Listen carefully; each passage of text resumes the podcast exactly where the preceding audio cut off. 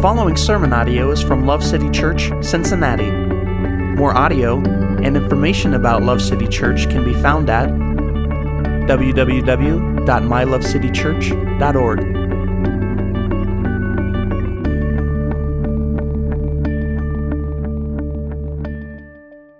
Good morning.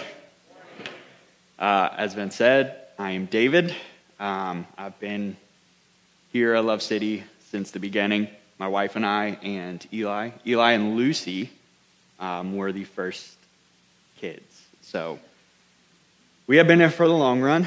Um, and yeah, I have the honor and privilege today to be up here to teach God's word with you and to share about the season that the Lord is bringing me through. So let's go ahead and pray before we begin. Father God, we just thank you for this morning. We thank you for the opportunity, Father, that you have given me to come up here and share your word, Father God. I pray that as I begin to teach, Lord, that it's not my will be done, Father, but it's your will. I pray that you use my words um, as your words through the Holy Spirit, Father God. I pray that you open everyone's hearts and their minds and ears, Father, to what I have to say. Um, but most importantly, Lord, what you have to say. God, we give you glory. We lift up your holy name. Amen. So, just want to be clear about something. Uh, the Lord is bringing me through something right now. So, what I'm teaching you is not something that I'm up here saying, this is what you need to do. This is what God says. It's something that I'm teaching myself as well, that God is bringing me through. So, with that being said, the time Vince messaged us and said, Hey, we're going to be having this upcoming teaching. Um, anybody want to do it? Well, I'll tell you what, I did not text back. uh, I kept coming up with, with excuses in my head about I'm not in the right state to be up there to teach. Um, and I waited until the last minute, and there was one day left. And that day was the next week. And I texted him and said, Darn it, you only have next week. So I can't be prepared, so it looks like I won't be able to do this. Well, God had other plans. Because uh, Pastor Jordan moved some stuff around, and so here I am. so, in telling you this, uh, I wanted to make a point that this sermon series is called In Season for a reason. When we are followers of Christ, we always have to be in season. Second Timothy tells us to teach the word in and out of season. When I wasn't feeling ready to stand up here today, God quickly reminded me that we are never out of season. And we always need to be ready to teach the hope that we profess. So, as I was thinking about my life and all that's going on and what I could talk about today, it was very hard to choose just one thing to talk about. So, I chose 10 different things to speak on. I'm just joking. I'm just.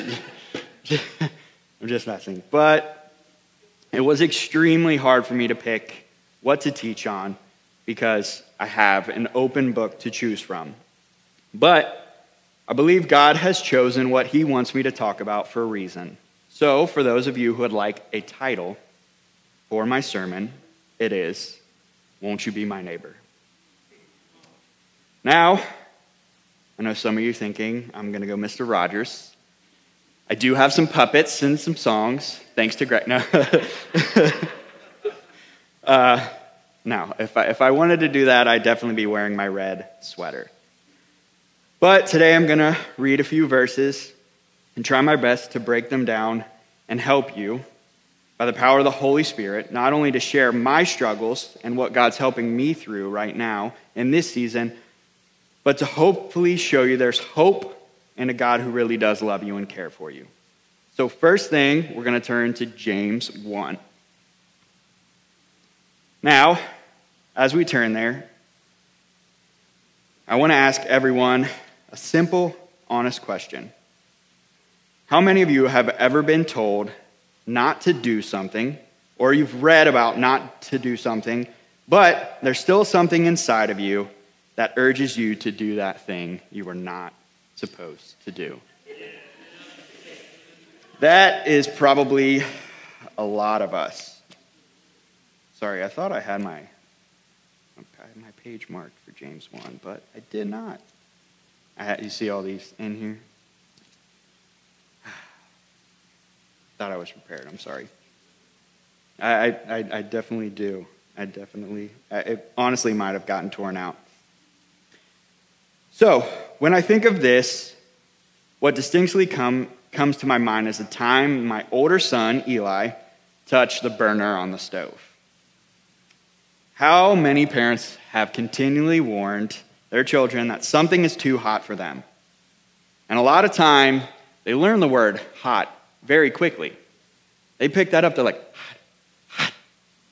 Right? So Eli was really, really little, and we were living in an apartment in Monroe. And the stove we had had the coils on it. You know, the, the coils, yeah, yeah. So it wasn't a gas stove or a flat top. And we continually told Eli that this was hot and not to touch it. And he repeated the word, like most kids do. But one day, his little hand reached up on that stove and he touched the burner. At that point, he learned real quick what the word hot meant and the warning that we had continually given him. So he had blisters in the shape of coils all over his hands. But he learned not to touch that again. So, after that, we know he didn't want to touch it, and he knew what the warning meant. So, this heightened a sense of wanting to listen to what we had to say. Now, God can tell us a lot from the story of mine, but I want to read James 1, verse 19 through 25. Know this, my beloved brothers. Let every person be quick to hear, slow to speak, slow to anger. For the anger of man does not produce the righteousness of God. Therefore, put away all filthiness and rampant wickedness, and receive with meekness the implanted word which is able to save your souls. But be doers of the word and not hearers only, deceiving yourself. For if anyone is a hearer of the word and not a doer, he is like a man who looks intently at his natural face in a mirror. For he looks at himself and goes away, and at once forgets what he was like. But the one who looks into the perfect law, the law of liberty, and per- perseveres, being not hearers who forget, but a doer who acts, he will be blessed in his doing. So, in these verses, James is writing not only to be a hearer of a word, but be a doer as well. There's one thing I'd like to draw to your attention from verse 19. James said to be quick to hear, slow to speak, slow to anger. Why is it that James put being slow to anger here with listening and speaking. I think they coincide because how many of us are quick to hear and quick to speak out of anger about what we hear, whether it be to someone's face or behind a computer screen? Or how many of us have read something in the Bible that we don't fully agree with and are quick to tell everyone how we feel about it? James wrote, For the anger of man does not produce the righteousness of God. James then goes on and tells us to put all ourselves and our flesh aside and receive the word with meekness. Now, what does the word meekness mean? Meekness is just another word for humble, gentle, and submissive. So, James is telling us to receive God's word with gentleness and submissiveness. He then goes on to tell us to be doers of the word and not hearers only. So, this is where my story with Eli intertwines. Eli heard us say the stove was hot. He even learned the word hot. How many of us can quote scripture out of memory but lack the submissiveness of understanding and acting that thing out because we're so familiarized with it? You see, James is warning us to not just let God's word be a memorization or something we just hear, but to let it totally consume our hearts, causing us to act upon it. Now, I could go on and on and on about these verses, but this isn't actually the set of verses I'm teaching out of today. This was just a warm up to get you all paying attention to receive the rest of what I'll be teaching with meekness. Over the past few years, I've really struggled with true submissiveness, submissiveness sorry, to God's word. I go in and out of a very deep rooted depression that sends me on a whirlwind of emotions, thoughts, and actions. It affects my marriage, my job, my friendships, and most importantly, my relationship with Christ. And I can go on and on about what I'm currently dealing with on a daily basis or what have dealt with, but this time up here is not about me, it's about Christ and what he has done. So, as I was thinking about what James 1 really meant to me, I came up with one set of verses that really stuck out to me about what God really wanted me to not only be a hearer of, but a doer. The story today I'm going to be taking you through is the story of the Good Samaritan. Now, I know a lot of us have really become familiar with this certain passage and what it means, but I'm asking you, please, don't shut out what God wants me to talk about today because you've heard this story taught many times. Believe me, I've been in your shoes and I've shut myself off to what God has wanted me to hear. I've sat here in the pews heard what people were teaching on, and didn't care.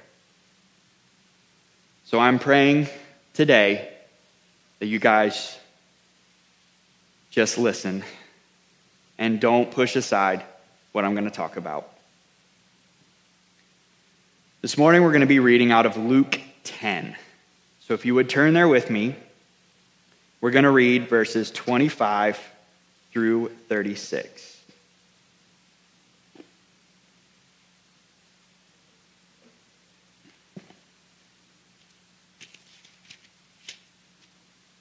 And behold, a lawyer stood up and put him to the test, saying, Teacher, what shall I do to inherit eternal life? He said to him, What is written in the law? How do you read it? And he answered, You shall love the Lord your God with all your heart, with all your soul, with all your strength, and with all your mind, and your neighbor as yourself. And he said to him, You have answered correctly. Do this, and you will live. But he, desiring to justify himself, said to Jesus, And who is my neighbor? Jesus replied, A man was going down from Jerusalem to Jericho, and he fell among robbers, who stripped him and beat him and departed, leaving him half dead. Now, by chance, a priest was going down that road and when he saw him, he passed by on the other side. So likewise, a Levite, when he came to the place and saw him, passed by on the other side. But a Samaritan, as he journeyed, came to where he was, and when he saw him, he had compassion. He went to him, bound up his wounds, pouring on oil and wine. Then he set him on his own animal and brought him to an inn and took care of him. And the next day he took out two denarii and gave them to the innkeeper, saying, Take care of him, and whatever more you spend, I will repay you when I come back. Which of these three do you think proved to be a neighbor to the man who fell among the robbers? He said. The one who showed him mercy. And Jesus said to him, You go and do likewise. So, I'm going to try my best to break this down. So, here we have a lawyer. So, by standards in that time, this lawyer would have known the Torah. And he would have been able to recite this by memory. So here he asked Jesus, What shall I do to inherit eternal life? Now, Jesus, he's a smart man. He already knew what the lawyer would say because he knew the lawyer knew the Old Testament. So he responds to his question with a question What does the law say? Now, the lawyer recites Deuteronomy 6 5, which says, You shall love the Lord your God with all your heart, with all your soul, and with all your might. And Leviticus 19:18. This talks about if there's someone in need, you should help them. Then Jesus tells him that he's answered correctly and told him, If you do this, you will live. But the lawyer wanted a little justification and replies to Jesus, Who is my neighbor? Now, I know most of y'all are thinking, How in the world is he about to question Jesus? He already gave him the answer. How many of us hear or read God's word, but still look for a way to justify doing our own thing? You see, the lawyer was wanting to know if he was doing just enough to inherit, to inherit eternal life. How many of us try our best to do just enough to get by and be okay? Therefore, Jesus answers him with the parable of the Good Samaritan. So, the road to Jerusalem to Jericho is about 18 miles long. It's still visible today. It's a long, descending path through rocky terrain with large rocks everywhere, full of caves. So, most people traveling down this road would travel in pairs and would definitely travel before nighttime. So, this place was perfect for robbers or criminals to hide out. So, here we have a man walking down the path alone, and some robbers jump out, strip him down, and leave him for dead. Now, let's just picture this for a moment.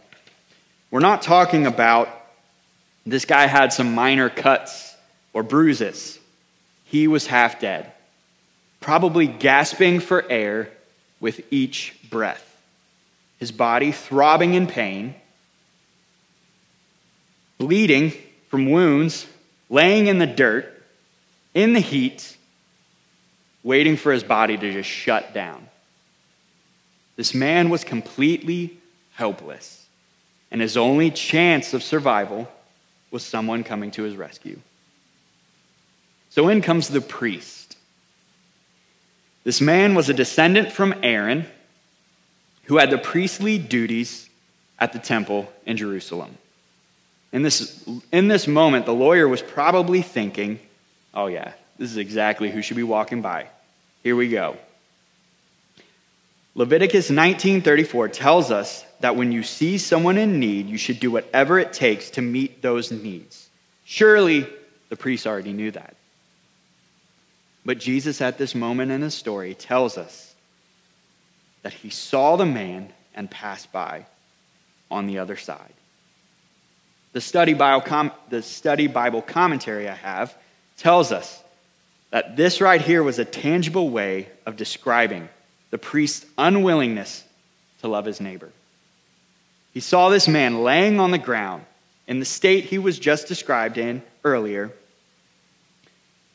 and he not only passed by the man but he looked down at him and he moved to the other side.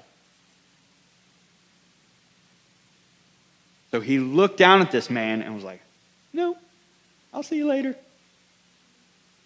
Knowing in his mind what Leviticus 19 told him. Next came the Levite. He is like the assistant to the regional priest. For those of you who don't get it, it's my office reference. So he was a member of the tribe of the Levites who assisted the priest in their duties. So surely this man, who knows the law as well and is in the high ranks of the temple, will stop to help this man. Nope. He does exactly what the priest does. By now, the lawyer is probably wondering what is this man Jesus going to say next? Well, then Jesus throws a banger to the story. Jesus now says that a Samaritan is traveling down the road, sees the man, and has compassion. So, in their culture at this time, it was unthinkable for a Samaritan to stop and help, especially if it was a Jew. Samaritans were hated by the Jews. They believed that they had polluted the Jewish bloodline and were half breeds. By this, it was a half Jewish, half Gentile. For my fellow nerds out there,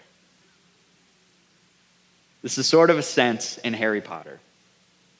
You have the muggles, which are the non magical humans. They marry a pure blood magical person, and they have children, and they were called mudbloods because they had dirty blood to the pure-blood bloodline. Sorry, that's my nerd side.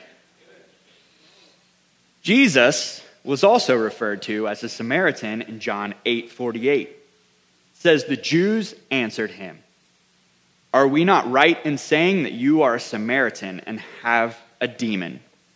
They did this to discredit Jesus and his word. It was basically a low blow of insulting Jesus. So now we have the Samaritan come into the story. You can sense the lawyer is probably starting to get frustrated. Jesus had brought up the two public figures from the Jewish temple who should have known to stop and help this dying man, but they walked on by. Now here comes this hated man who has compassion and stops. And you know what he does? He binds him up. Now, he probably didn't have cloth and anything like that just with him. What he did when he saw this man on the ground is he tore his cloth, what he was wearing, to wrap him up. He poured oil and wine here we have stuff he's using that he probably packed for himself, for his journey. Remember, it's an 18 mile journey. And he pulled that to use it for this man. He then put him on his animal and walked with him the rest of the way. So here we have him pick up this man, put him on his animal, which he was riding. And now he sacrificed riding on an animal to walk alongside this man. So he had to walk this 18 mile trail. He then proceeds to an inn where he puts the man up and tells the keeper to take care of anything this man wants, to tend to him, gives him two denarii, and says whatever extra he needs, he will repay, repay him when he returns. Now, two denarii is about two days' worth of salary. So, we don't know the cost of what it is to put this man up in the inn, but this is two days' worth of work for the Samaritan. Not only that, is he says, whatever else you use, I will repay you.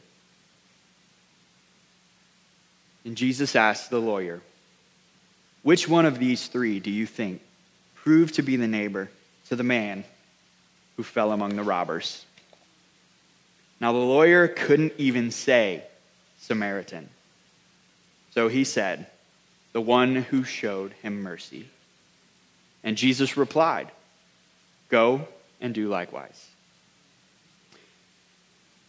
Now, I know this story is a lot to unpack, and I know that there are many other things that we can pull from this parable and how it can reflect in our lives. But I want to ask you this question. The point of why I chose this to teach on. Which one of these men are you? Are you the lawyer who is trying to find justification to do as little as possible to inherit eternal life? Are you the priest or the Levite, where you know the word, you know the law, but you run at the sight of action? Are you Samaritan, the person who will go above and beyond to love your neighbor as yourself? So, my life has been a whirlwind this past year. And honestly, probably longer than that. Like I mentioned earlier, I struggle with deep depression and it often sends me into a lot of emotions all at once. This past season has been more hard, more difficult for me. You see, a lot of the root of my depression and anxiety stems from bitterness. See, long ago, I let my heart get bitter at some circumstances that happened. It started out small, but like most sinful things, it began to grow. It grew so deep in my heart that I created a hatred for people. And I know this word hate is strong. But I want you to know it was true. I just wanted to close myself off from people, especially people who called themselves Christians and my so called friends. You see, the devil convinced me that I was alone. Every friendship I had was broken. The bitterness became deep roots. It became so deep recently that it started to root into my marriage and towards my children. I found myself making jabs at my wife to cut her because I was hurting. I pushed aside Eli, my teenage son, and his emotions because he wasn't the Eli I knew anymore. He wasn't the little Eli that I wanted him to be. He was growing. He didn't want to be around me. And this hurt me. I just want to clarify that I never acted out of violence. But the people I loved the most whom I never thought I would hurt, they were hurting. They were hurting for a husband, a father, and a friend. If something was too big for me to handle, I knew someone else would handle it, and it wasn't my problem. I knew what was right, but I let the deep roots of bitterness lead me to utter dismay and discouragement. Who are you in this parable? I became like the lawyer who just wanted justification that he was right. You see, in our sinful nature, we continually want to justify why we are doing the things we are doing instead of seeking what Christ wants and letting that control our hearts and our motives. Now, my loving wife was in constant prayer for me but I knew it was very hard on her. She cannot bear my weight, my kids' weight, and her own weight all at once. On top of the 300 plus children she carried the weight of at school. She encouraged me to seek out others, but I just spat back that there was no one I could trust. But one day, she encouraged me to read a book that she had read called Something Needs to Change. This book was written by David Platt, and it was his journey through the Himalayas on a mission to reach others. She sat me down and read this account where David Platt was reading Luke 10 and going through the story of the Good Samaritan. He stops at one point and asks himself, How can one love his neighbor as himself? I want to read you a piece from this book. Now, I want to give you a little bit of background is so he decided to go to the Himalayas. Now, this is a giant, giant area. It's all through the mountains. Um, like Nepal and, and places like that. And in this book, he talks about, I think there's two or three million unreached people in the, in the mountains. Now, everything is like this trail from Jerusalem to Jericho. It is traveling through the mountains. Um, they have no help, they have no radio system. It is, we are walking from one point to the next point, hoping we make it there in time. And then they find these tribes and villages all throughout as they're walking and traveling. And this book is basically his journal and knowledge from going through there. Now, there's a lot I could possibly read from here, but I'm going to read just a little bit from here. As I reflect in my journal, I want to love God with all my heart, and I'm overwhelmed by his love for me. But what about the second phrase, love your neighbor as yourself? Again, I think about all that I've seen the last couple of days, and I wonder what this really means. What does that kind of love look like here? What does it look like for me to love these people as myself?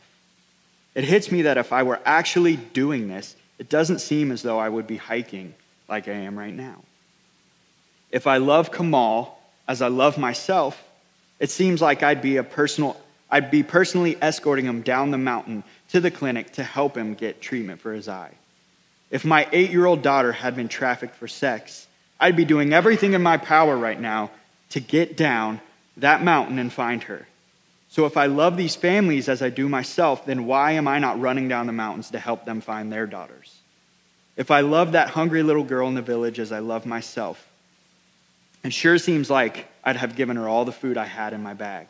If I love the family who hosted me in their home for butter tea as I love myself, I'd still be there, talking with them about the love of Jesus that makes eternal life possible not based on lighting candles and burning incense, but based on trusting in what Jesus did on the cross for all people. If I love those people who are mourning around funeral pyres as I love myself, I'd have stayed at that site and spent every waking moment talking, telling mourners how Jesus had conquered death and made eternal life possible for them. I'd have asked them who they knew were on their deathbeds in the villages nearby so I could go and share the good news with them before their bodies were placed on those pyres. How, in scenes like this, do I love my neighbor as myself? In a world like this, how do we possibly love our neighbors as ourselves? But even as I start to ask these questions, sorry, I sense myself starting to justify why I've not done any of these above things. I start coming up with reasons why taking this and that action wouldn't be wise for this or that reason. And suddenly, amid my searching for self justification, I realize that I'm a lot like the lawyer in this story. In Luke 10 29, I see a mirror of my own heart and a man who wanted to justify, justify himself, asking Jesus, And who is my neighbor? This man wants clarification about who his neighbor is so he can know if he's doing enough to have eternal life. And that's the key to the story Jesus tells.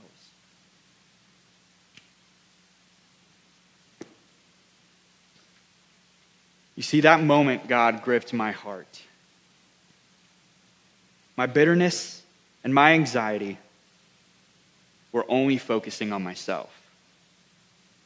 It was a constant justification of why I was acting the way I was and tearing others down the way I was. At that moment, in my darkest time, I prayed for God to soften my heart to love those all around me as I would myself. I wanted to be like the Samaritan who went above and beyond to help someone. The key to breaking the bitterness I had was Christ's power to transform my heart to love others like I would myself. So I ask, what is stopping you? What is holding you back from loving your neighbor as yourself? Sorry. Is it the busyness of life? Your work? Your family? Your friends? What is stopping you when you see someone down on the road, broken down? Do you think the worst will happen if we do? Or you'll be late to something wherever you're going? Or even saying, someone else will stop. What is stopping you from tipping the waiter or waitress who clearly might be having a bad day or might not be meeting your standards at a restaurant? Sorry, can someone get some water if there is any? Sorry. What is stopping you from tipping a waiter, waitress or waiter if you see they're clearly having a bad day or might not be meeting your standards at a restaurant, so you tip less because their service is bad. Let me ask you this. If you were on the other end of the situation, how would you feel? Your neighbors aren't the only ones who are easy to love, but the ones who are the hardest to love produce the most growth. What about the coworker whom you see every, see every day who's hard to deal with? What's stopping you from loving them as you would yourself? Or even a family member who's hard to deal with? We tend to read or understand this passage as love God with all your heart and love your neighbor. We tend to take out the phrase, as yourself. You see, Christ is telling us in this parable, he wants to break all expectations this lawyer had in his head that he was doing all that he could to inherit eternal life. He threw in the unexpected to show that we need him. We can't love our neighbors as ourselves on our own. We need him. Thank you very much. I appreciate it. Being up here talking makes your throat go dry so much.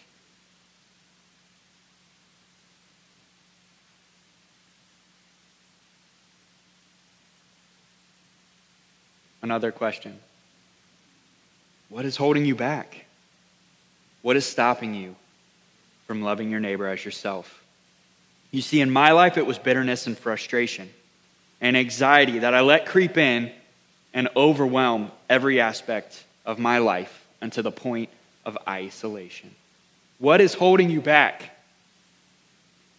Could it be like the lawyer, where you just want to try to do enough to earn your way to heaven, and you have every excuse to turn away from the more difficult times? That we are to love one another. Could you be like the priest or the Levite, who knew what needed to be done,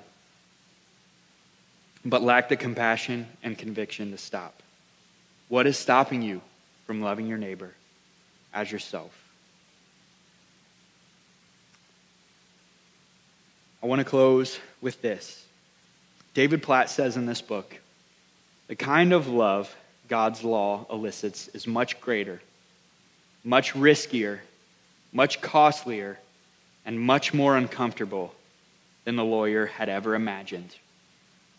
Jesus makes the point clear the lawyer needs a new heart, just like we all do. There's a love for God and for others that simply can't be manufactured by religious learning. Now I ask, what's holding you back so you can truly think and pray about what's keeping your heart away from loving your neighbor as yourself. This takes a heart change that only Christ can do. It's not impossible. In my darkest times, God still made a way to soften my heart. 1 John 3:16 says this, "By this we know love, that he laid down his life for us, that we ought to lay our lives down for our brothers." Are we willing to be like the Samaritan, give up our comfort, our finances, our time, our energy, and my list can go on and on for our brothers. I will even go as far as saying, Are you willing to put down your pride to lay your life down for others who are outsiders or have pushed you away? This can only be done by a heart change. And before I pray, I just want to move back to the beginning of my teaching where we talked about James 1. Like many times when I walked out of here, I was just someone to hear the word. And I could possibly, possibly be able to quote things Pastor said or the verses he read, but there was no action. I earnestly urge you, as we pray and close with communion and worship, to ask God to open your hearts to His word and to open your hearts to action. Let us be a people who are not only ones who hear His word, but also act upon it. Let us be people to always be on the lookout for ways to love all whom we come in contact with, whether easy or difficult.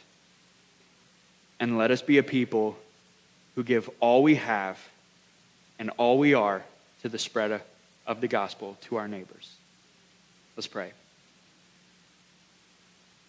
Father God, we thank you so much for today. God, I just thank you for the opportunity to be up here and just share my heart, Father God, of what I've been going through this season, Lord. I pray, Lord, that as we take communion, Father, as we worship, Lord, that you open our hearts. That you open them, Father, to the things that are holding us back from seeing others and loving others the way you want us to, Father God. God, if we love you, how could we not give everything to loving others? God, if we want and desire you, you tell us to love others. God, give us a passion and a heart to seek out those people who are lost. We might be the only Jesus that they see.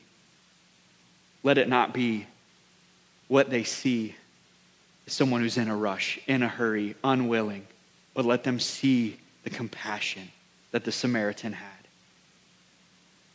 the sacrifice the Samaritan had. God, we love you. We thank you so much for who you are. We thank you for your word. Let us not take it, take advantage of having the, the tangible words here, Father God. We love you. It's in your name we pray. Amen. Thank you for listening to audio from Love City Church, located in Cincinnati, Ohio.